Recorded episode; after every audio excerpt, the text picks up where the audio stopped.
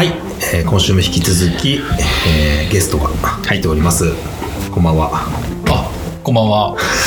えー、フォーディー こと、えー、フォーディー です。よろしくお願いします。稲越翔太郎くんです。おはこんばんにちは、はい、こんばんは。もうよろしくお願いします。お願いします。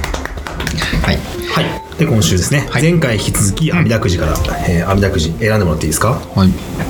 じゃあ B で B で、はい、うん、まあ、実はこの B を選ぶっていうのはすでに決まってた。 い, いいじゃない今いろいろねあるんですよね、こうね、はい、我々もね、はいはいはい、B、はい、B を選んだあなたはごばん不正。あ、不正、これはまあ領事の、うん、選んだタイトルですよね、うんうん、発案タイトル、うん、どういう意図で選んだのかだけ聞かせてもらっていい？はい、選んだというか考えたのかっていう、うん、えー、っとあ父性っていうのは父親の佐賀と書いて父性なんですけど、うん、うーんと自分は父親ってどんどういう人なのかなっていうのが、うん、あのまあ、純粋にその話を聞いてみたいっていうのがまずあって、うん、で、まあ、お二人はあのお子さんが、うん、あのいらっしゃって、いますね、うんうん、で、まあ、まさに今父親に な, なっている途中なのかもしれないし、うん、別に父親になろうとしてるわけじゃないっていうこともあるかもしれないんですけど、うん、まあ、うん、どういう存在なのか、まずそこから、うん、でその中でまあ自分ののちょっと話したい本の紹介もしたい部分もあるので、はいはいはい、まあ、もしそれにつなげれたらそれにしようかと思います、うんうんうん、どうですか、うん、お二人。なんか前回の最後の方で昭和の話が出て、うん、おっさんの昭和感、昭和っぽさっていうの、ね、うん、どっから来たかみたいな、家族の仲がいいって話があった。あ、そうですね。お父さんはあのまあまあ、まあ、反抗期はまあさすがにもうすごい反抗期があったんで、中学生の時にすごい反抗期、あのーまあ、その時にすげえ迷惑はかけたりっていう時期もあったんですけど、今すげえ仲が良くて、仲がいいというか、どういう感じなの？いや俺あのまあ一緒に飲んだりするの？いやしますします。そしてあの結構月いちにぐらいで、まあ、うちあの今あの実家から出てあの別で住んでるんですけど、うんうん、あの割とあのうちに招待して、で俺と俺の、うん、女房であの料理作っ準備して、えー、すっげえ仲いいね、はい、えー、であの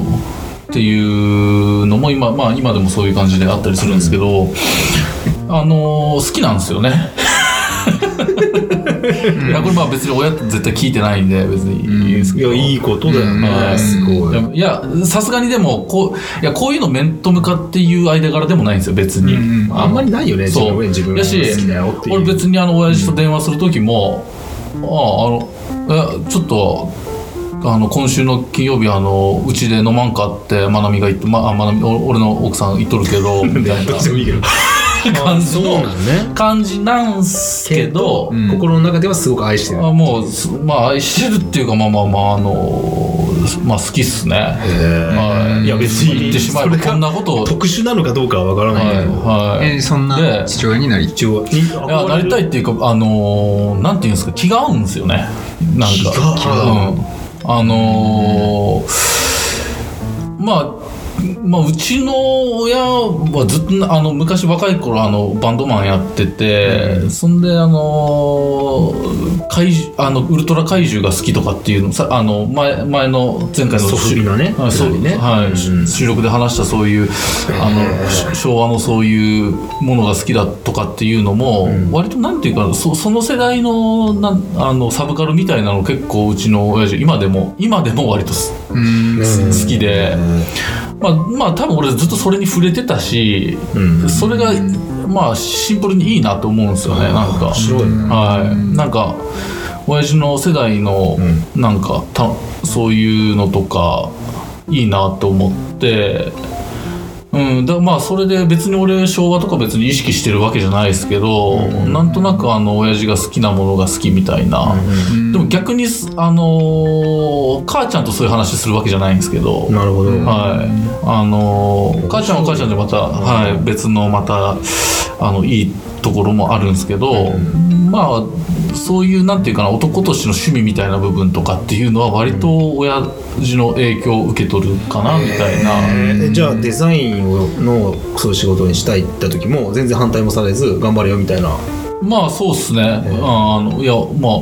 まあいいこういう言い方されました。あの、うん、まあ俺の人生じゃねえで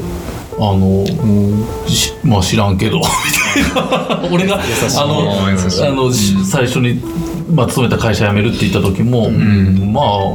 まあでもまあ俺の人生じゃねえで、うん、まあ自分でそうやって選ぶんやったらいいんじゃないみたいな。翔太郎は専門学校出て、はい、地元帰ってきて就職して、はい、えー、っと専門学校出て一回帰ってきた間に一緒に働いてて、その後にまた一回出ておるんですよね。あの郡上部、はい、あその最初の就職辞めるは、はい、どこあ辞める最初の就職辞めるはそう一瞬就職してたよね。そうそうそうそうなんですよ。辞めてバイトしてる時に出会って郡上行って辞めて帰ってきて、そうこっちの企業にまた就職して今辞めてどこにしたもんね、はいはい、うん、ずっとデザイン畑だね。だからずっとデザイン関係、ね、あ途中の、はい、あの酒屋のバイト以外はデザイン畑だからなんかそういう面でもすっげえあのあのありがたいっていうか、うん、あのなんていうんですかね、全否定をされたことがないんですよね、うん、こういうことでもう俺そもそも漫画家になりたいって言っとったんで。あ、そうなの？高校生の時、あ、もう中、えー、中学、えー、その時も、まあ、もっと言えば小学生の時から、うん、はい、頑張れよって感じだった。そうそうそう、はい、面白い面白いっていうか、まあ、はい、でもまあ結局俺は漫画家無理やなっていうので、えー、デザインっていう仕事を見つけての今なんですけど、うんうん、こんなに語ったのは初めてなんじゃない？こう、うん、みんな知らないよ多分ね、うん、その翔太郎の、うん、まあそりゃそうだよね。ああそっかね、マジか、うん、うん、そうそうで仲がいいっていうのはなんか、いや別にうち仲悪いわけじゃないけど、なんかそんだけ親の趣味をこうストレートに受け継ぐっていうのはなかなか、うん、そうですね、周囲にはいない、会ったことないね、そういう人。あ、でもちょ結構割と、まあ、中にはいますけどね、うんうん、聞いてないだけだな。じゃあ、うん、どうその話を受けて受けて、うん、なんかさあ言っていいか分かんないけど三丁目の夕日好きとか言ってたじゃん、うん、あの三丁目の夕日に出てくる家族像みたいなのが、うん、堤真一、堤真一映画版ね、うん、あそうそうそう、うん、なんかその辺の家族、家族像みたいな、ああすげえ憧れるっていうか、でもそれはなんか自分自身の家族像もあの三丁目の夕日のその鈴大戸鈴木のあの感じなの、なんかこう、あなんか熱血親父、不器用な熱血親父とみたいな。あでもどっちかっていうと宇宙戦争のトム・クルーズの方が近いですかね。待って待って待って待って待って待って待って待って宇宙戦争のトム・クルーズに親父、いやでもなんかこうシンプルにその直接的な愛情表現はしないですけど、うん、そのなんか行動ですげえ伝わってくるんですよね。その三丁目の夕日の堤真一も宇宙戦争のトム・クルーズも、クルーズも親父も、はい、うん、宇宙戦争の方でもその息子があの、うん、狂っちゃって、うん、あの軍人がバーッと戦ってくる時に俺も行きたい、行かせてくれやって言っとるところで、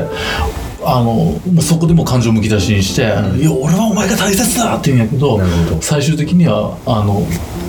まあ、男同士の暗黙のこのやり取りで手放していかせるっていうシーンとかもあるんですけど、うんうん、なんていうんですかね、その父親と息子っていう関係性で見た時に、そのなんていうかな、あうんのなるほど、ね、なんていうんですかね、通じ合うものがあるとかね、うんじゃないかなとかって思ってたりもして、うん、あのへえ面白い、はい、面白いっていう言い方はまあ多分すげえ不謹慎なんだかもしれないんだけど、うんくしくもどっちも息子が生まれて、うん、まあそうそうそうそうですね、はい、そう、うん、そういうのもあるんだね、まあ、でも意識してそういうはなりたくないですけどね、あの別に そ, のそこを目指してそういう親父になりたい。まあでも理想像っていうのはあると思う、うん、なんかそういう関係性がすごい心地いいんですよ、うん、まあ、うん、っていう、うん、はい、へえ、うん、うん、いやなんかまあそうなんだね、はい、だからまあうちの親父もでも言ってしまえばめっちゃ口下手なんですよ本当に。あの本当あの褒めないし俺のこと絶対。でもねマジすごい受け入れてる感じは、うん、いや照れ隠しやなこいつって思うんですよ。はいはいはいはい勝手にねそうそうそうそうこの照れ隠し、うん、そうなんかこれくしめてやるみたいな、はい、だってうちで飯食う時とかもすげえ楽しそうやし、楽しそうなんじゃん、口下手だけど楽しそうなんそう漏れちゃってるところ、漏れちゃう、あそういうところかわいいね、はい、ああこういうこんなこと言いながら息子にこうやって誘ってもらっとんのが嬉しいんやなって思ってそうやな、うん、ごめんなさいね、なるほどね、いやいや、いやいや、あのー、いい話だよ、そういうこともある、それはムカつくこともあるけど、でもなんだかんだで、うん、あのー、うんいや、うん、なんか、うん、いい話聞いてる気が、いい話聞いてるね、うん、そうですね、うん、そうなんですかね、うんうん、今多分 ど, どう思いますその聞いてくれてる人も思ってる、い い, いい話聞いたなと思って。朝倉さんもじゃあ息子生まれて生まれたね、思うその不正っていうか、うん、それと父親像みたいなのって、ね、いや自分と父親の関係っていうのは結構そんなにまっすぐなもんではない感じかな、自分自身の父親との関係は、うーん、うーん、もっと弱いものだね、うちの親父は。それで言ったらまあまあ、うん、物理的に弱いっていうのもあるけど、病気やったりとか、あ、そうそうそう、うん、なんかこううまくいかなかったところを見せつ見せられたから、その、まあ、ずっとなんか話し出してくる、宗教やってたりとかして、うん、まあ会社の途中で辞めちゃったし、まあそれは鬱だったんだけど、うん、で辞めちゃったし、で、まあ、最近は体の調子、脳梗塞で倒れてからはまあ別にパッと見元気だけど、なんかすごく不安定、まあ不安定はずっと不安定なんだけど、性格的になんかそういうの見てるから、なんだろうね、あのあんまりなんかこう頼りにするとかっていうのは、いやすげえ頼ってるけど、頼りにするっていう気持ちになったことは今まで一回もない、あ、うん、なんかそれはあるな。でもなんか好きなことをやれとは言われたね、うん、商売をやるって言った時に、あ、そうっすか、そうそう、さすがに不安でしょ、だって今まで栄えでやったやつが急に器やるとか言い始めた、そうっすね信じられない転換点だからです、うん、なんか、うん、なんか俺は好きなことできなかったから、なんかお前は好きなことやれっつって、いや、そう、それが言えちゃうんですよね、うん、うん、そうやって言われたね。うちの親父は蝶々が好きだ、農学部で出て信州大学の、本当は蝶々の研究したかったらしいんだけど、はい、まあ世の中の流れに乗って帰ってきて、役所に、うん、市役所に就職して、うん、まあなんかそう、なんか自分で考えて選んだってことはなかったなみたいな話をなんかの時にしたんだけど、うん、だからお前は好きなことがあっていいなみたいなことをずっと言われてたし、うん、まあでも何度も言ってるけど不登校だったから こ, こっちは、うん、死ぬほど迷惑かけ、もう一生分迷惑かけてるから、うん、まあ、もう恩返しだとは思ってるんだけど、あ、まあ何が恩返しか分かんないけどね、はい、うんうんうん、でも大事には思っとるんですね。なんかあった時にはね、あ、全然意識しないけどね、そんななんか飲もうぜとかそんなことは全然ないんだけど、あ、大事には思ってるよ、ありが、ありがたいとは思ってる、はいはいはい、うん、いてくれることがね、うんうん、別になんかその金銭的な支援とか、うん、なんかちょいちょい覗いてくれるとか、まあ、ちょいちょい覗いてはくれるんだけど、うんうんうん、気にかけてもらってるありがたさがあって、こっちも気にはかけてるって感じかな、うん、はいはいはいはい、うん、どう、うん、言い出しっぺ、あの、ね、テーマを言い出しっぺ、うん、今の聞いて、うん、三者三様ですよ、うん、その朝倉さんのお父さんが弱かったっていう、うん、まあ弱い存在だっていう友達みたいなお父さんと弱いお父さんからの、うんうん、そういう意味では強いんですよね。そうだよね、強いお父さんなんだね、うん、強いんだけど、うん、それがとても弱く見えるっていう、はいはいはいはいはい、うんうん、あのまあ自分の、うん、そうですね、まああのちょっと前までは分かり合えると、自分の父親だから、うん、自分と一番近いはずの存在だから分かり合えるんだろうって思ってたけど、うん、やっぱり他人だし、これは、うん、あの本当に分かり合えない人っていうのもいるんだなっていうのは、あのよく理解してきて、うん、ただ自分の中であの根っこで、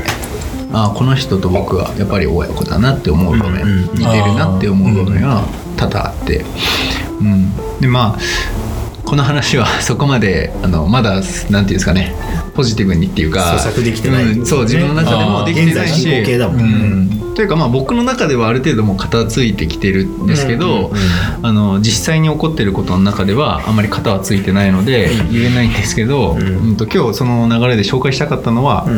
うん、えっとグレイソン・ペリーっていう人の「男らしさの終焉」っていう本なんですけど、うん、あの男えっとまあ、不正ってものを考えた時に、うん、間違いないその条件として男っていうものがあるんですね。ああ、そうやな、うん、でその男ってどういう存在なのかなっていうことを考えた時に、うん、まあえっとグレイソン・ペリーさんって方はアーティストの方らしいんですけど、うん、せんきゅうひゃくろくじゅうねんイギリス生まれの男性の方で、えっとなんて名前だったかな、えっと男性の自分の性自認は性、えー、と男性なんだけど、うんえー、と女性の服を着ることで、えー、と性的興奮を得るだったかな。なんかそういういろんなその エルジービーティー の, あの中でもさらに細分化された呼び方があって、うんあはい、なんでそれをまあ公言してて、うん、であの表紙見てもらうと分かるんですけど、うん、これ、えー、とデフォルトマンっていうフィギュアセット の, ああのパッケージデザインが表紙になってきて、これはラジオで伝えにくいんだけど、うんうん、真ん中に男の人がいて、うん、その首を変えれるように顔の、ね、表情がいくつか用意されてて、うん、それに着せ替えができるように、うん、女性の服と、うん、札束かな、うんうん、そうですね、うん、その男っていうものの類型がかなりこう、うん分かりやすくできてて、しかもそれがそのフィギュアセットっていう子供が欲するものっていうのでかなり風刺的な表現で男っていうものをまあかなりこき下ろしてるって言ってもいいぐらいに、そうなんや、うん、男らしさっていうものをあの言ってるんですよ、まあ、でかなり断定的な物言いで書いてるので歯切れもいいし、うん、あのすごくで多分本人も自覚してそういうことは言ってて、うん、全員の男がそんなわけないんだけど、うん、そういう男のらしさ、うんうん、でその類型をデフォルトマンとか、うん、なんかいろんなあの言葉新しい言葉っていうかそのグレイソンさんのあの作った言葉みたいなので言ってて、うんうん、デフォルトマンもそうなんですけど男性賞っていう男性賞、うん、なんかえっ、ー、と大蔵賞とかあそうですそうです農林水産省とかなんかそういう賞っていう、うん、男性賞っていうものとかを勝手に想像して作ってであのかなりこき下ろしてると、えー、まあそれなんでちょっとあまあそれがあの例えば暴力的な犯罪の きゅうじゅっパーセント は男性が引き起こしてると、うん、でそれにかかってる国の予算はいくらぐらいなんだけどだいぶこき下ろしてるね、うん、でそれきゅうわり男性負担してるんだったら女性に何か還元した方がいいんじゃないのみたいなこととかも言ってるしあのー、なんだろううーん例えばこうなんかこうあらなければいけないとか、うんうんね、そういうものがらしさ、うんうん、あ男にはつきもので、うん、あなんか、う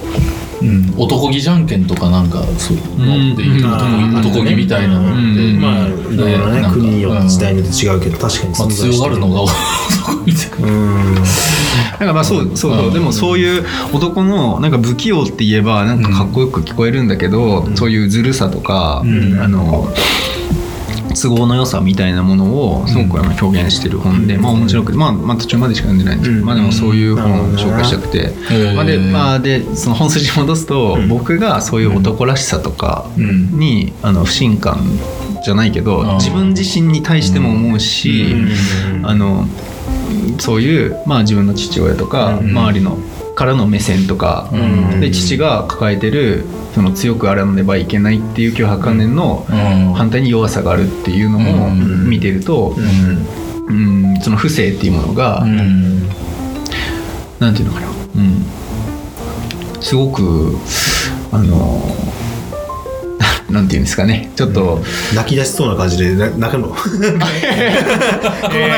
泣く時の流れ流れでしたか流れが泣く流れだったらよく分かんないタイミングで、うん、いやでもね、うんうん、分かる分かる、うんうん、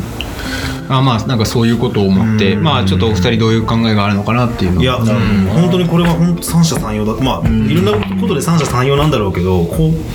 こういう風に見えることは珍しいなと思ったねこう可視化されて、うん、あ確かに随分とやっぱり育ってきた環境が違うっていうところで、うん、当たり前のことなんだけどなんかこう不思議さがあったね、うん、なんか育ててくれた父ちゃんはまあおのおの一人しかいないので、うん、まあ人によるけど、うん、まあどうしてもやっぱ父さんっていうので言うと、うん、やっぱり自分を育ててくれた父さんがまあ一番最初に出てくるっていうのもあると思うんで、うん、まあそういうので結構やっぱ全く違うと思います不正感みたいなのうん随分とねそれはまあそうなんだよね、うん、そうだからその男らしさうんそうやなうん、うん、なんかこういうさ異なった不正感とか、まあ、母性感とか、うんうん、家族感っていうのを持っている人たちがそう前回とか前々回とか話したみたいな、うん、街をどうしたらいいのかとか、うん、暮らしについてどういうふうにっていうのを話し合ってるわけで、うん、やっぱりそれはずれるよねっていうのがあるよね、うん、だってみんなが理想としてる像がさ、うん、その理想っていうか、まあ、現実が違うわけじゃん、うん、みんなの現実が全然違うところに即してるっていうことを、うん、やっぱ感情になかなか入れにくいじゃない、うん、あの大きなことを考えるときに、うんうん、それがやっぱ大きな問題問題というか、まあ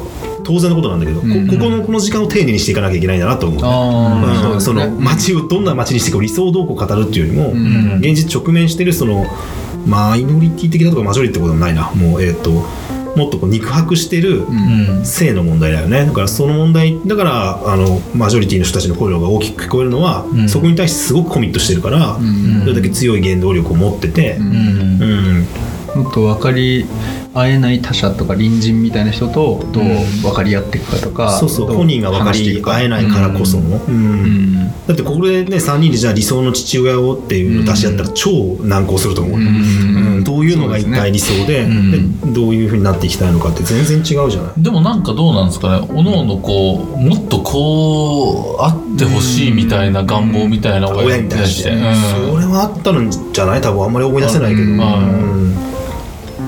はあるっすよね。やっぱ両親もあるな。やっぱ俺もあるし、うんうん、逆に俺の親父やっぱその万年サラリーマンで、うん、あの、まあ、若かりし頃はそれこそバンドマンやっとったけども、まあ、何があったか分かんないですけどもうあの全然ギターすら触らなくなってもうばったりとある時から、うんうん、あのでなんかあの家ではもう今ずっとあの背もたれに座ってボーっとしてるみたいな仕事のいやあんまりもう定年まだあまだまだですまだです、はいはいうん、年齢がうちの親父とはずれるからね、はい、ふたりとの年齢差と一緒で、はい、うちの年齢がろくじゅうなんかもっとはいこうあでもでなんかその、ねうんはい、なんか今やもうだから家庭内でなんかこうあのうん、まああんまり言いたくないこともあるんですけど、まあ、うまくいってない部分側面とかっていう部分があったとしても、うん、割となんていうかあの向き合わないんですよねそういう、うん、本当にこう昭和の不正ノンストレスノンストレスで暮らしたいタイプなんですよマジであの向き合おうとしないんですよそこ逆にストレス発生するんだけどねそれは、うん、本当は、うんうんでもいわゆる日本人の男性のお父さん像とは一緒の部分があるね、うん、そのまとめちゃいけないのかもしれないけど、うんうんまあ、でも理想をあの統一することはしないあとしないっていうことと理想を語る語らないってことは必ずしもイコールではないので、うんうん、やっぱり理想を語るっていうのはまさにそなんていうか話し合う時間っていうのはすごい大事な時間だと思うし、うんうんうん自分もそうですねなんか親父、うん、というかそのなんか批判って必ず自分に返ってくるというか自分、うん、そうだねまず第一に自分に跳ね返るもんだって思ってるから、うんうん、なんだけどその父親に対する批判とかこうあったらいいのにっていう願望とかっていうのは、うん、あの他人の誰よりもまず自分に跳ね返ってくるから絶対そうだよね、うん、なんか自分の、まあ、鏡じゃないけど一番分かりやすい鏡なのかなとは思いますね、うん、父親はっていうのを言った上で何かある願望両親何その変な話いや別に言いたくなければいいけどナイーブなとこやと思う、うん、よくこれをテーマにしたなと思っていや向き合うためのね、うん、時間が大事なんだよきっとね、うんうん、段階的にねやっぱあると思うよ、うん、自分だって今だからこう弱い弱いって言って笑いしてるけど、うん、笑えない時いくらでもあったと思う、うんうん、なんか特に学校行けなかった時とかね、うん、例によって不登校時代ですよ、うん、その時はものすごい強いわけじゃない親がやってる信仰心っていうのはせいで学校行けなくなった、うん、それだけじゃないけどその原因を一役になったりとかするわけで、うん、しかもややこしいよだっていいと思ってやってることでうまくいかないんだから、うん、まあなんかそういう時ってあるんだよね人生に、うんはいはいはい、例えばもっと他の形で言えばビジネスに手出したら失敗するとかさ、うん、本当はよくしようと思ってやったのに、うん、まあ信仰を持つもそうだけど、うん、幸せになりたいと思ってやってることでどんどんうまく歯車が回らなくなっていく時って、まあ、苦しさってのを見てたから、うん見てたし、こっちもその言うこと聞かなかったし、その話を全然、うんうん、一緒に苦しんであげたわけじゃないし、うん、なんかバカにしてたから、どっちかっていうとバカだなと思って、だからそういう時のことってやっぱ思い出すし、うん、でもやっぱり似てる部分があるなっていうのは多分に感じるので、うん、父親にも母親にもやっぱり自分とよく似てる部分があるなって嫁には言われるし、うん、そっくりだよって、へー、ああいう風になりたくないってすっごい思うけどね。 あ, あれはないよと思うけど、はいはいはいはい、本当なんかパニクった時とかそっくりだし、うん、うん、多分僕もその笑い話にしたいんだろうなって今すごく、うん、で多分そういう、まあ、さあの前回かな、大人になるとどういうことかみたいな話ありましたけど、そういう自分のな、まあ、不遇というか、まあ、そういう状況とか条件を笑い話にできるっていうのは一つの大人の条件というか、うん、そうだね、うん、だからしたいんだなって思ってで、うん、物語にした時に消化されるっていうのがあって、うん、そういうの人類学でもよく出てくるんだけど、うん、その物語にしてるんだね、笑い話ネタにするっていうのは、はいはいはい、要は直接自分が食らったダメージじゃなくて、うん、こんな面白い話があったとか、うん、こんな悲しいことがあったんですよっていう話に、物語にしてあげることで、うん、自分の中で落としどころをつけていくっていうか、うん、脚色していって、うん、あの自分がそれに対して俯瞰してみるための機能として物語化をするんだけど、うん、なるほどね、うん、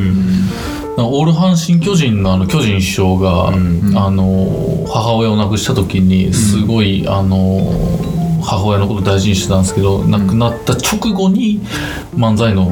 あの舞台があって、うん、そこでもうその場でもうネタにしたらしいんですよ、うん、で今さっきねっつって、うん、今さっきね母親ねっつって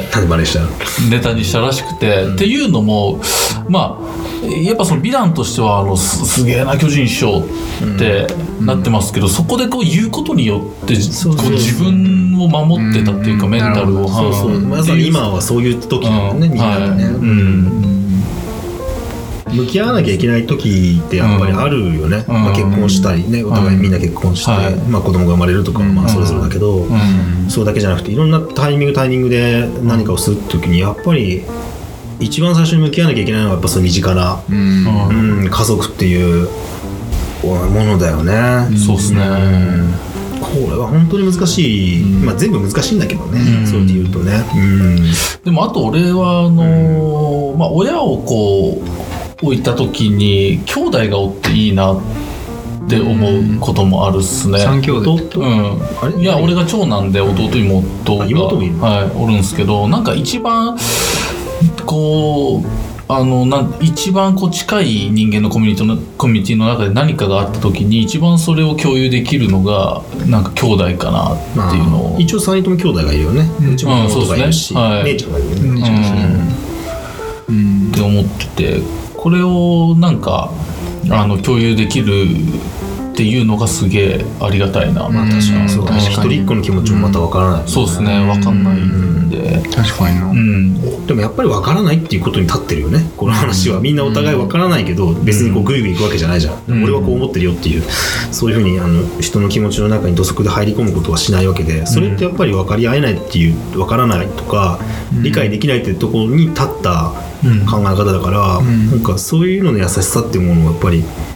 あるんじゃないのかなっていうのが、うん、まあ、大きな括りになっちゃうけど、うん、すごく感じるんだよね、うんうん、次行く次行きましょう。いやなかなかじゅうごふんせっかくだわ、だいぶあみだくじ、はい、あと残り残ってる、あとふたつっすね。 A と E が残ってますが、どっち？じゃあ朝倉さん、朝倉さん、朝倉だから A でしょ。朝倉の A、 朝倉の A、 何の A なんだ朝倉の A は、うん、なかなか難しいルートを取ってますね、うん、はい、いちばん、はい、いちばんいちばんを選んだあなたは、その占いみたいなの何だろうな、あなたはえー、普通レベルの件、あ普通レベルの件、これは、これは翔太郎の、そうですね、うん、普通レベルの件、まあはい、またもう話題が全然変わりますけど、はいはい、うん、まあなんかこう時代が移りゆくにつれて、うん、こうまあいろんなこう、まあ、業界でありなんとかいろんな場面での普通レベルっていうのは結構変わってきたり、普通レベル、うん、はい、うん、してるなっていうのが、まあまあ例えば例えばっていうか、この前まあじゅうよんかいぐらいでちぐはぐ学の普通レベルみたいな話してて、全然覚えてない。ちぐはぐ学をする上での、はいはいはい、あのベースとなることは何なのですかみたいな話、うんうん、覚えとる、うん、ちゃんと覚えてるの偉いよね、うん、なんかあのにこう対立を離れるっていう、うん、朝倉さんそれでそうそうそうそう言ってた、うんうんはい、思い出したよそう、うん、でまあ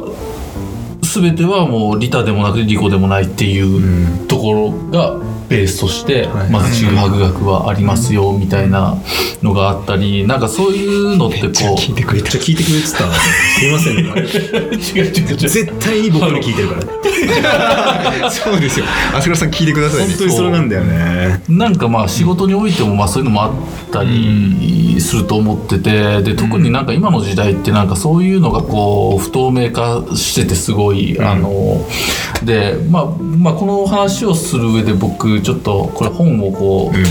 紹介したいのがデスゾーンっていうデスゾーン、はいうんまあ、最近出た本があるんですけど、うん、あの河野聡さんっていうあの北海道 の,、うんあのまあ、番組作るディレクターですかね、うんうん、あのテレビの、はいうん、があの栗木信一っていうあの、まあ登山家って言いますけど、うんはいあのはい、あのカメラを持ってこう自分を撮りながらその登山の様子をライブ配信したりっていう、まあ、今まで誰もやってなかったスタイルで山を登ってた人なんですけどその、まあ、この栗木さんっていう人がにせんじゅうはちねんにあのエベレストであの下山中に亡くなりましてでその亡くなった後にその河野さんはずっと栗木さんをにねんかんだけ密着取材してたんですけどその亡くなったことが腑に落ちなくて、うん、そこからこうあの栗木さんをこう深掘りしていくっていう、うん、あの本になってるんですけども亡くなるよりずっと前に取材してたんだよね、はい、喧嘩してそうです終わらなくなってたら、はい、亡くなったってニュースを見てそうですそうです愕然としたんだよ、はいはい、でなんであの山で死んだっていうのが腑に落ちなくてあのあの取材を始めたかっていうとこの栗木さんさんっていう人がすごい登山界からめちゃめちゃバッシングされてた人で、うんうん、あのあいつは登山家じゃねえっつって、うんはい、であのまあ著名な登山家があいつは さんてんご 流だとかって言われてた人なんですけども、うん、っていう人がこう、まあ、最終的にはあの誰もあの無酸素単独登頂っていうのをコンセプトなんか、うん、エベレスト、はい、エベレストっていう、うん、あのいう風にやっててであのー、その人はもう本当に登山界からはあいつは能力がないって言われてたのになんであのずっとそれをしてたのかっていうところでで、まあ、普通レベルの話をするとそのエベレストって一昔前は本当にもうマジで超手だれの登山家しか登れない山だったんですよ、うん、死の死の山もう死の山もうデスゾーンこれもタイトルにもあるんですけど、うん、はっせんメートル級の山って本当に はっせんメートル 超えると空気がさんぶんのいちになるからあのもう常人じゃ本当にあの、うん、普通に慣れもう鉱山にその適応しないと死んじゃうからデスゾーンっていう名前そこにあの凡人ながらも挑んでたんですけど、うん、栗木さんっていうのはそれもあのなんていうんですかね、まあ、読んでて思ったのはやっぱその今このメディアとかあの発信するっていうことがあの普通になって、うん、でこの人はあの言ってしまえばまああのこれサブタイトルで栗木信一のエベレスト劇場ってあるんですけど、うん、劇場として山を登ってたんですよ山を登る登山家じゃなかったんですよ、はい、見せか見せるためにやってた、ね、そうエンターテイナーっていう人もいますけど、うんうん、それが批判されてたんだけどね、はい、そうなんです、はいうんはい、命がけでやってることをそう、そういうふうに、はい、お前がそうやってふざけて登るとみんな真似して死んどうすんだっていうのが さんてんご 流って言われてる時にね、はい、そうなんですよ。で、その、あのエベレストっていう山って本当に超あの手だれじゃないと登れない山っていうのだったのが、うん、こうやっぱりあの先人の登山家たちがあのルートを、うんはい、あの開拓したり、うん、あのしてもう普通の人でも山れあの登れる山になってしまっ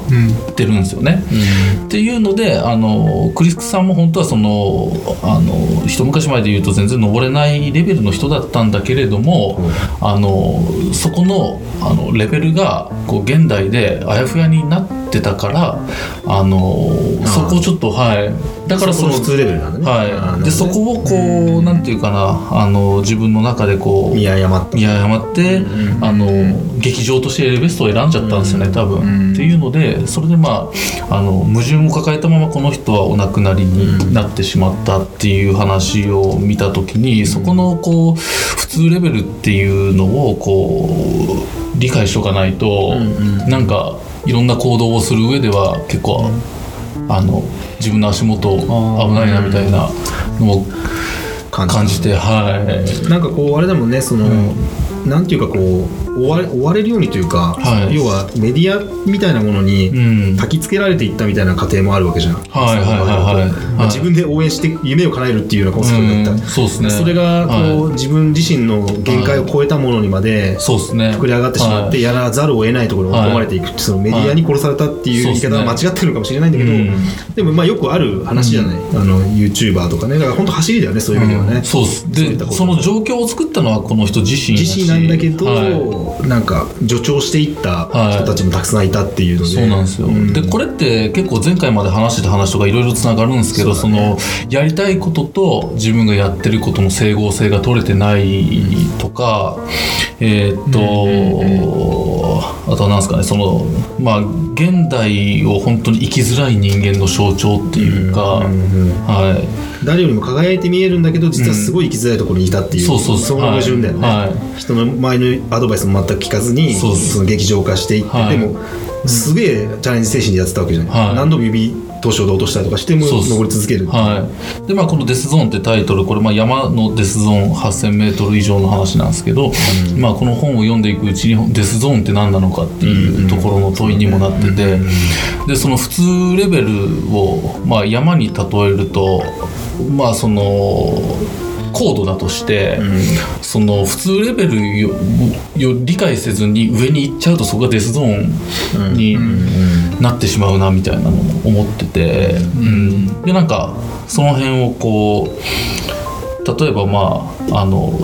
今こうちぐはぐ学ってまあそもそもこう本を紹介するっていうテーマでこうやってますけど、今月全然紹介してないあ、りょうじくんちゃんと紹介してます、はい、だからここまでの知識持ってるのがあの普通でしょとか、例えばそうだね、なんか、うん、まあ例えばこういう陥りやすい部分であるよね、うん、なんかデザイナーさんだとね全部横文字になって、うん、全然何言ってるか分かんないみたいなのあるじゃん、はいはい、そうですね、落合陽一さんが持ってきて、はいはい、何言ってるか全然分からない、あ、そうですね、うん、はい、なんかそういうのもあったりして、まあ、そのデスゾーンっていうのはこの山の上にあるわけじゃなくて、はい、本当に身近なところに潜んでるっていうことだね、はい、そうですね、うん、っていうのは本当に現代社会が抱える闇とともにこう、うん、栗木信一さんっていう人生とともにこう、うん、あの紹介している本です、これは、うん、はい、普段本を読まないあなたがあどうしてもなんか読みたくてこれあのそうやって届くものってあるよね、はい、うん、すごい嬉しいんですね、はい、うん、でなんかそれ本当に俺の中でもすげえあるなと思ってて、うん、だからあのこれってやっぱりその勉強不足をすげえ自覚してるんですよね、うん、あのっていうのもその、まあ、言ってしまえばちょっと勉強の仕方がわからないみたいな部分もあったりとか、うん、まあ、それは昔から結構勉強苦手としてきてたので、私は苦手意識っていうのがある、ね、あ、はいはい、うんうん、だからそのあのこんぐらいして普通でしょうが分かんないんですよね、その勉強をする、うん、ね、うんうんうん、あの一回そのあのクラブハウスで一回あの領事そう領事と話した時に領事があの、まあ、それはあの勉強しなくちゃいけないシーンとそうでない部分はあると思うけどみたいなことを言ったことがあって、うん、その勉強の話になった時に、ね、うん、っていうそこの例えば線引きであったりとか、うん、あじゃあどういうところが勉強するべきところで、ね、どういう手段でどうやってっていう部分とか、それは本当に難しい、うんうん、だから自分もさ、なんかこんな本とか読んで賢いですキャラだけど別に勉強全くできないクソみたいな学生生活なわけで、まあ、学校行ってなかったってのもあるけど、はい、地頭で全然英語が全然できないから、英語数学はあ本当に全然全然読めないし、うんうん、算数だよね、だから数学は全然できないよね、うんうん、別にじゃあ何その他の分野がと飛び抜けてできるかって別にできなくて、あ自分の得意なものに関してはひたすらこうのめり込む、はい、ただのオタクですよ、だから、はいはいはい、そのオタクの分野がなんとなくその人文学っていう方だったからなんとなく今こういった話になってるけど、うん、これがアイドルの話だったらもっと狭いところに行ったし、うん、ちょっとレンジが広いことを選んだからたまたまね、あそうそう、友達でずっと エーケービー の追っかけやってて今学習塾やってるやつがいるんだけど、うん、でもそいつはそこは抜けてるんだよね、アイドルの追っかけとして、うん、全部アイドルの追っかけの話としてしてくれるんだけど、はいはいはい、その面白さはあるけどやっぱ世の中からはいやいやってなるわけだよ、うん、たまたまだよね、自分が今ここでいられてるの、うん、はいはいはいはい、だから勉強って本当に難しいよね、うん、だから大学行ってる涼次君とか専門学校出てる、だから俺ふたりに聞きたいんですけど、憧れるけど、ね、どういう部分を勉強するべきだと思いますかって生きていく上でっていう、うんうん、たあまあじゃあもっと絞ると、じゃあこの飛騨高山でこれから死ぬまで生きていく上でどういうことを勉強していくといいと思いますかっていう、うんうんうん、のちょっと聞いてみたいです。なるほど、はい、なんかあ最初に言っとくと、僕も全然勉強ができるわけではないんですよ。あ、そうなの、うん、勉強できる、その間はそれでまた重いよね、そのできると思われてるこの距離感でもちょっと勉強できると思ってるじゃん、うん、勉強できないやつホワイトボード買うと思わなかったりする。あ、いやでも前も言ってたんですよ、涼次のその高校も、まあ高山市内ではそれなりにこうがこうあの 上の方だったけど、上の方の学校に行ってたけども、うん、その中でも俺は全然だよっていう、うん、でもそれ、それはあのまあ、いわゆるご教科とかっていうそういう面での勉強やけども、うん、そうじゃない勉強で、うんうんうん、聞きたい、うん、いやいや勉強できないっていう前提としての話ね、うんうん、ぜひぜひとか言いながら知識をひけらかすんですけど、うんうん、えっと、頭脳の面積差だったかなはなんかなな種類かはち種類ぐらいあって、うん、記憶力、その義務教育が求めてる数値化するものはほぼ、まあ高校になると分かんないけど中学ぐらいまでは記憶力で、うん、あの点数を取れるようになってるじゃないですか。だけど他のやっつとかここのつある、うん、あの頭脳の面積差は指標化されないから、うん、あの賢さの偏りはあるんですよね、その時点で、うんうん、なのでで質問答えるか分かんないけど、うん、それ以外の部分があって、でちょっと今項目を言えないから、うんと洞察力とか確かなんかそのいろいろあって、うん、でそういうものが数値化されないばっかりに自分は賢くないんだっていうところで来てるんだけど、でもしその翔太郎の質問に答えるとしたら、うん、やっぱり僕はそこで欲求が一番重要だと思ってて、うん、何かうんと、まあ、知りたいだったりとか疑問に思う違和感とか、はいはいはい、だから桜井さんはそこで民間にバーンってハマったのかもしれないし、うんなんかその前提になるような欲求がどこにあるかってことを、うん、なるほどね、あの知ってる人と知らない人とではやっぱり、はいはいはいはい、まあ、そうかもしれない。そう、何が美味しいとか好きか分からなかったら、うん、食べ物屋さんも選べないもんね、うんうん、じゃあその欲求は涼次は何なの？うーん、なんだろう、まあ例えばだけど、うん、自分の怒りをどうし、うん、どうするかとか、そこの前には感情があるのかとか分かんないけど、あ、なるほどね、とかさっきの不正の話もそれにつながるってことだよね、うん、そこに興味が知りたいっていう、うん、だしでもその欲求の話をするときに単純に言えないのは、うん、その欲求も今までの自分の人生なんかで作られたもので、うん、そういう評価してもらったりとか、うん、その今のシステムのね、うん、上で評価されたりして、うん、あ自分これ好きなんだとかちょっとできるのかもしれないとかって勘違いさせてもらってきたから、うん、なんか勘違いしたままやってるっていうだけであって、うん、本当に自分に向いてるかどうかは分からないってことだよね、うんうん、だからひがみで言うわけじゃないけど東大行ってるから賢いかっていうと、うん、それも分かんなくて、うん、そのシステムで、まあ、もちろんその人たちの努力をしたんだろうけど、うん、頑張ってでさらに勘違いもされさせてもらって行ったんだろうなって思ってるから、うん、だからうーん、まあ、まず欲求かな、うんそううん、いやいい話になったよ、深い話ですかね、よかった、うんうん、ちょっとあれだね、伸ばすか。ああそうですね今よんじゅうさんぷん、うん、よんじゅうさんぷんよんじゅうごふん経ってですね、早よんじゅうごふんで前から終わるって言ったのに、はい、ちなみにちょっとさっきのデスゲームの話もしたいんです。デスゾーン、あデスゾーン、デスゲーム、デスゲーム急になんか闇のどうした急にカイジみたいなの出てきたでちょっとあれだね、延長のじゅうごふんでちょっと語り足りなかったこともあるんで、はいはい、一旦じゅうごふんよんじゅうごふんで終わらせてもらって、はい、アフタートークにしますか、それとも続けます、はい、このままろくじゅっぷん。ああいいですか、意味がよくわかんない、うんうん、じゃあ延長で、あそれなんかカラオケみたいな僕カラオケのバイトしてたんですカラオケのバイトしてたんです意外な経歴出してきたね、はい、あじゃあちょっと今回だったらろくじゅっぷんでいきますんで、はい、すいません皆さんつけてください、はい、はいはい、じゃあデスゲームの話、デスゾーン、デスゾーン、はい、あデスゾーンの話をすると、うん、さっき構想、構想と実行の一致、前回話したやつだ、はいうん、不一致が阻害を生むっていう話をしたじゃないですか、うんうんうん、で、えっと、で現代に至って今構想と実行の一致自体が阻害になってるっていうことを言ってる人がいるんです、うんうん、なるほど、どういうことかっていうと、それは、えっと、菅谷直さんっていう人が、うん、あの全ての人が芸術家というデストピアっていう文章を書いてて、みんながアーティストっていう状況があのデストピアだよねってことを言ってるんですけど、まあどういうことかっていうと、今はその構想と実行を一致させるっていうことが全体の流れとしてあって、それがえっと情報化社会で物質が、ね、非物質的な、うん、なんつったっけな社会だったかな、うん、そのなんか、まあ、情報自体情報っていうのが生き物みたいになってくるからね、うんうん、にあってその自分の考えたことを実現するっていうことが、うんえっと、その人の性自体を、うんうんと商品っていうものに、うんうん、命っていうこと生きてるっていうこと自体をね、うん、になってしまって、うんうん、でそれがうんとまあ、エスエヌエス だったりとか、うん、それをきっかけにして、うん、えっとそうなってるんですけど、うんうん、なんかそれの最たる例がそのさっきの栗木さんなのかなって思って、うん、自分の性自体を資本主義の中の売り物にしなければ、うん、自分があの価値のない存在として追い込まれてしまう状況っていうのは、まさにその構想と実行の一致が極限までいったところで命が売り物になってしまったっていう例だと思うんですよね。なんで僕さっきその構想と実行一致させたいですってじゅうねんご言ってたんだけど、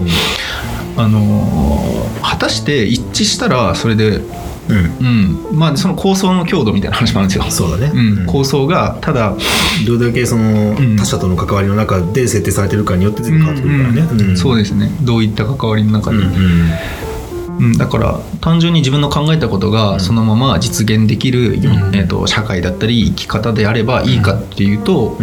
んうん、素朴には言えないと思うんです。そうだね、うん、や, やっとけって言われてやることの中にも、うんうんなんだろうな幸せはあるはずだなって、うんうんうん、あるんじゃないかっていうのは、うんうん、もうそのままバランスというかそうだね、うんまあ、そこの中に自己批判性みたいなのがかけ、うん、かけるとどっかで暴走を招くんだよね、うんうん、だからだいぶ止めてくれる人はたくさんいたんだけど、そちらに耳に傾けられないところまでの自己自、自分像っていうのが大きくなりすぎた、うん、肥大化したっていう、そうですね、だから承認欲求を満たすっていう言葉があんまり好きじゃないんだけど、うん、承認欲求っていうのは結構危ないものだから、うん、危険ですね、危険なものなんだよね、うん、だから一概にそれが悪いことではないんだよね、うん、それが生きる原動力にももちろんなって、うん、どう見られたいか、うん、どう見せたいかっていうことは必要に必要なことなんだけど、それに振り回されてしまうことがやっぱりあるという面で、うんうん、やっぱり起点となるべきなところは自分は弱いんだとか、うん、そういう弱いっていうところに初めに足を置いとかない、危ういというか、うん、人間っていうのは危ういんだってところに足を置いとかないと、うん、その普通レベルを見誤るよね、うん、そういうのが、うん、だから強い力でやっぱあの北風と太陽なんだよね結局、うん、強い力で押すっていうのはやっぱり何かこうなんか無理を生じさせてる、はいはい、確かにものすごい突風吹かせば服は飛び飛んでくんだろうけど、うん、その負荷を自分自身も受けてしまうっていうことがやっぱ往々にしてあるよなと見てて感じることも多いよね、うん、そういうあの周りの周りのっていうか、まあ、エスエヌエス 上にいる人とか見てて、うん、うわなんかめっちゃしんどそうだなとか思うっていうのはやっぱり何かあるんだよね、うん、気のせいかもしれない、こっちの勝手なやっかみとかもあるから ひゃくパーセント そうではないんだけど、うんそうですねうん、逆にすげえ幸せそうだなと思う人が実はもうボロボロだったりするっていう現実もあって、うん、そうですね、自分たちは一体何を見てるんだろうなっていうことに対してはやっぱり常に感覚をあの持ち続けなければいけないんじゃないのかなと、無批判的にこう、ね、熱狂に巻き込まれちゃいけないっていうことかな、自分自身もなし社会の熱狂にも一歩立ち止まることが今求められてて、っていうのは昔よりもスピードが速くて、しかもその人間っていうものを商品化してるじゃない、迷惑系 YouTuber とかもそうだし、お金使う系 YouTuber とか TikToker とかそうだし、なんていうかこうまあちょっとあったさ、まあ、迷惑系がそうだよね、なんか面白いことしてればお金になっちゃうから、うん、それ自身の、まあ、仮に逮捕されたってお金になるからみたいなのになっちゃうと、うん、倫理が破綻しちゃうっていうところで、うん、それはディストピア、まあ、ユートピアのね反対語のディストピアっていうすごく苦しい社会になっちゃうんじゃないかっていうところで、うん、今いっぱい栗木さんが生まれてるよね、うん、そうそうそうそうそうそうそう、はい、そういう意味ではね、うん、なんか、まあ、ちょっとずれちゃうかもしれないけどにじゅう代、まあ、僕たちは来年さんじゅう代になって、うんまあ、別にその年齢がどうっていうことを言いたいわけじゃないんだけど、ある程度そのデスゾーンのラインのところをちょっと行ったり来たりする経験っていうのは、うん、あの間違いなく自分を成長させる、うん、あの交渉なんてコーチ順応っていうのかな、そうトレーニングね、うん、あるね、うん、なんかそういうことはまあする必要はあるんだけど、うん、デスゾーンに行った、うん、なんていうの振り切ってしまう、うん見誤ら、見誤って、うん、あの入ってることも分からずに、うんうん、進んでしまうっていうのは危険なことだなと、うん、それはその欲求が、さっき僕は欲求が大事って勉強ね、欲求が大事って言いましたけど、うん、それは欲求を見誤った結果かなと思ってて、うんうんうん、作られた欲求、うん、消費行動とかも、うんうん欲求だし、うん、承認欲求とかも、うんうんうん、本当そう、メディアが流してる欲求だし、うん、だからさっきの勉強の話もそう、自分の欲求を理解するっていうことって多分自分一人じゃ、うんうん、俺結構難しい、うんうんうん、なんかこういうところでこういう会話をしてて、うん、気づくこととかって結構あると思うんで、あ、俺ってこういうことに興味あるんやなとか、うん、あ、こうだと思ってたけど違ったなみたいな気づきってやっぱりあの他者の意見とかっていうのを受け入れてあのなると思うので、うん、でこう批判されるようになってその栗木さんとかっていうのはあの否定めっちゃ否定されたんですけど否定を壁否定の壁を越えるって言い出したんですよ講演とかでも全部あの自分をあの否定されてるっていうその中にはよく見るとあのちゃんと そ, その中の言葉を救い上げれば自分を救ってくれる言葉も中にあったんですけどそれを全部壁としちゃったんですよね、うんうん、でそういう言葉を選択するっていうあのまずスタンスもなんか自分の中で持たなくちゃいけないなとも思うし、うんうんうん、っていうふうに思いますね、うんうんそうだね、そこは本当に調整っていうのはつどつど発生するものだから、うん、一概にこうした方がいいですよっていうアドバイスは本当は言えないんだよね、うんうんそこをこうシンプルにしちゃってると余計危ないっていうことを、うんまあ、特に自己啓発って言われる本とかを見るとすごく感じてしまう、うん、そこをシンプルにしちゃいけない部分がやっぱりあって、うんうん、そこは分からない自分の中でもコンダクトしてるからデスゾーンを認識できてる部分があるんだけども、うん、それがすごく分かりやすくパーンってやられた時に、うん、今言ったみたいにあなんだこれでいいんだやっちゃおうってバーンって抜けた時に知らない間にその自分のキャパを超えてる質に、うんはい、あの足を踏み入れてしまうっていうことは、うん、みんな経験がきっとあって、ねうん、それがコーチトレーニングになってるんだろうけど、うん、ただじゃ済まないっていうことが起こり得るのが、うん、この エスエヌエス 社会だったりとかもする開かれてるっていうことはそういうリスクが、うん、昔と比べると失敗するリスクってあの再起できなくなってるっていうのはすごくあるよね、うん、本当にあの何でもいいけどさ本当にそこ昭和とかだったらさ捕まって警察と刑務所入っても名前を変えて帰ってきて戸籍変えてさ、はい、他の町で暮らしてたらさ誰も分からないわけだし、うん、でもそういうわけにいかないもん今はね、はいはい、もう顔特定されちゃうわけじゃん、はい、でそういうさたった一度の過ちでそうっすよもう全部を棒に振ってしまうような、はい、要は寛大寛容さがない社会になってしまってるっていうのは、はいうん、いい部分、まあ、闇の部分だよねその現代感ね、うんうん、デジタルタトゥーっていう言葉も最近、うん、デジタルタトゥーねそうそう本当にそう、うん、そういう意味でも本当にあの生きづらさの、うん、あの前回話したのでもありましたけども、うん、なんかこう自分の発信する言葉とか、うん、あの言動に気を使わなくちゃいけないなっていうのは、うん、そういう部分でもあるなっていう、うんうん、Z 世代についてのやつを読んでたら、うん、複数のアカウントを持っているのが当たり前になってる、うん、いつつとむっつだよね、はいはい、裏アカとかを持って趣味に応じて、はい、普通のアカウントを持ち分けてるっていうのは、まあ、生存本能なんだよね、うんうん、当然の感覚だよね、うん、そうしないと危なすぎるからね、うんうんねよく言われてる大学に大学就職するときにアカウントを調べられたりとか、うんうん、あそれは当然企業としてはやるよね、 そうですねでもそういうふうに一元的に分かりやすいところだけで人を評価する時代がやっぱり到来してて、うん、エーアイ でね顔を、はい、スキャンして、うん、その表情でなんか人間性を読み解くとかね、うんうん、そのうち多分そうなっていくんだよね、はい、なんかそのことが結構新しい挑戦みたいなものをブレーキかけてるなって思うこともあって、うん、やっぱり若い人になればなるほどそういう黒歴史化することに対してすごくあの自制心が働いてて、うんうんうん、何か新しいことやるにしても、うん、ある程度成功してからまあ世に出すとか、はいはいはい、うん、もうそのことが逆にその挑戦気軽に何でもやってみるってタンザニアの人の話もありましたけど、うんうん、そういうものを抑制してるなっていうのがあって、うん、あのちぐはぐとか、うんまあそのまあ、ゲーバイターの話もしてくれてましたけど、うん、何かこうテレビ番組ね、はいあなんかあいや し, してましたよ覚えてますかあ覚えてます覚えてますか笑い話にできるみたいな話もにかいで終わった笑い話、うん、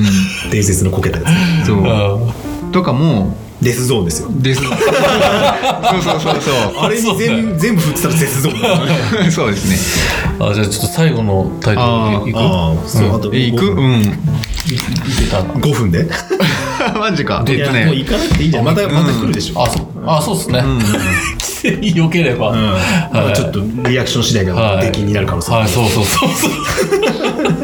でもどうなら翔太郎的に、まあこの回がデスゾーンだとは思わないけど、うん、そのなんていうの、ラインをちょっと超えにき来たのかなっていうのは僕は感じてて、いや、まあまあ、うんうんうん、ちょっと交渉、ね、うん、自分で何かを始めたんだもんね、うん、自分の名前ね、あのハンドっていうね、野望を持ってね、うん、野望を持つってこともあれだよね、一つの防衛だよね、うん、ああ、なるほど。自分じゃないところになるじゃん、うん、デザインオフィスの人じゃん。そうですね。稲越翔太郎じゃない、仕事の仕方が。ああ。やばいやで受けてるわけだし、はいはいはいはいはい、そういうのも昔の人ってやっぱいろいろ考えてやってたんだと、うん、考えて感じてやってたんだと思う。考えてじゃなくて。うん、浅田さんのそのやばいやに対する扱いすごく面白いなって思うのは、うん、同化していく方向じゃなくて、うん、生かしてこう別のものにしていくっていうか、うん、存在をなんか一つも作ってしまうというか。そうそうそう。あの置き場所みたいな感じで、ね。はいはいはいはい。うん、あ、なるほど。全然。自分じゃない箱、うん、空白のなんかボックスを作っているイメージなんだよね。なるほど。ああ、それは考えたことないです。無名なものにしたいんだよね、本当はね。でそれに寄りかかってるっていう、はいはいはい、やってものが一つを軽くて浮いてるから沈まないみたいなイメージ。うん、それが重くてしっかりした柱になるっていうよりも、はい、なんか、うん、すっげえ軽いでかい板みたいなものだと思ってるから。へえ、なるほどな。まあ捉え方なんだろうけどね。でもそういう捉え方一つがその人にとっての多分学びの素材の出し方なんだろうね。今なんかちょっと楽になったなっていうか、俺っていうのも今までその個人として野号を持つイコール、うん、あの野号と自分自身はイコールじゃないといけないって思ってたので、ああ、そういう考え方もあるやなって思ったっすね、今。ああ、そもそもやわいやっていうのは準備をするっていう逃げ、逃げてるあその完成させてないんだよね。へえ。ずっと未完成な状態っていうイメージを持って名前つけてるから、まあ周囲からはまたじやって言われてるんだよ、あの近所の人。またじって逆の意味で片付けを、片付けをするって意味なんだけど、あ、はい、あいつはなんかそのゴミを拾ってきて、はい、またじしとるだけで、うん、詐欺、詐欺師やっつってそこって詐欺師やとかやる面白いですね。近所の人話結構面白いですね。消防とかでも言われるお前さらなくなったぞうちでバイトしろよっていう近所の人もおるんですよね。それは心配してくれとるんだ、うん、だどう見ても仕事してなそうだ、ね、車止まってるしお前仕事あるぞ、はい、土方の人多いからね、うん、すごい心配してくれる。いや好きっすね、そういう人、うん、ありがたいよね、はい、だから翔太郎のハンドにもいろんな意味とかが、はい、うん、自分の捉え方とか、はい、認識が変わっていったりとか、まあ、今の、ね、捉え方とかもあるだろうし、うんうん、なんかちょっとずつまた増していくと、あ、ね、そうやね、うん、また聞かせてください、その、うん、いろんなハンドの。そうですね、うん、はい、またちょっとじゃあいちねんごぐらいに。そうですねじゅうねんごでもいいし。あ、じゅうねんごねじゅうねんかんやってんのこれそうすごいな。じゅうねんかんやってたライフワークだよ、ね、じゅうねんやってるラジオもあるっすからね。でもいやじゅうねんとかじゃないでしょ、もっとやってるよ、ね、もっとやってるのか、はい、うん、笑っていいと思うが何年やってたんだろう。いやもうあれはもうやばいっすよね。あれはもうタモさんだから毎日やっとったわけですよね、あれ何十年も。そうね、そうすごいな、すごいっすよね。生放送とかやっぱすごいなと思うの。いやいや生放送いろいろあるわけじゃん、うん、だからその演じきるっていうところだよね。うんうん、やっぱり美学があるよね。はい、まああといっぷんで終わるとこなんですけども、ね、いや今回ちょっと長くなりましたけど、うん、ありがとうございました。ありがとうございます。はい。ゲストに来ていただいた。いやー、あっという間ですね。ハンドの稲越翔太郎さんです。はいはい。何かえあ言いたいこととか。最後に言いたいこと。いやいやじゃあなんか。場を制しようとして回し始める翔太郎。いや違う違う場を制しようとしていつもだからハテナばっかり投げてくる俺あの領事は領事は俺にハテナしか投げないんですハテナボックスをいやだから別に言いたいことありますかってあのいや面白かったですありがとうございますっていうことやしやっぱなんかこういう場所でこうやってちゃんと話すっていう場を設けるからこそできる話もあるなって思うので、はい、うん、またちょっと、うん、はい、あのー、心に余裕があるときにまたあの話させてください。ありがとうございます。約よじかんに及ぶ収録もいやーなかなかないね。本当にこういう機会が多いと大事なことなんで、うんうん、いや俺も今日はすごい体力使いました本当に。ね、いや喋るってすげえ体力使うっすね。しかし、うん、しかし。うんうんありがとうございました。ありがとうございました。はい、中島君から最後どうですか。はい。いやめっちゃ嬉しかったですけど、なんか嬉しかった。よかったね、なんかね。面白かった。面白かった。ああ、うん、いや本当に面白かったですね。うん、なんかすごい発見があったね。お互いに対してね、確かにこういう時間をすごい大切にしたいと思うんですよね。うん、今もうこれ徐々にピタゴラスイッチみたいな音楽がでかくなってってことですよね。あ、そうそう、終わりがけでスイーがねってやつ。あれ今回僕たちの音をちょっとこうデクレッシェンドっていうかなんていうのはいはい、はい、ちょっとフェードアウトさせていく感じにしようかな。あいやいやいやそうそうそう、だから今日対話の仕方みたいな話もしたかったね。その俺のやつが最後まで残っちゃっててあ、そうそう、いっこだけ残っとるで、それまたちょっとあの台湾のあのそうあのいやカラオケとかもそうやけど、やっぱりあのカラオケも食事も腹八分っつってちょっと物足りんなぐらいがちょうどいいので、うんうん、今回もこれテーマいっこ残ってる。ちなみになんて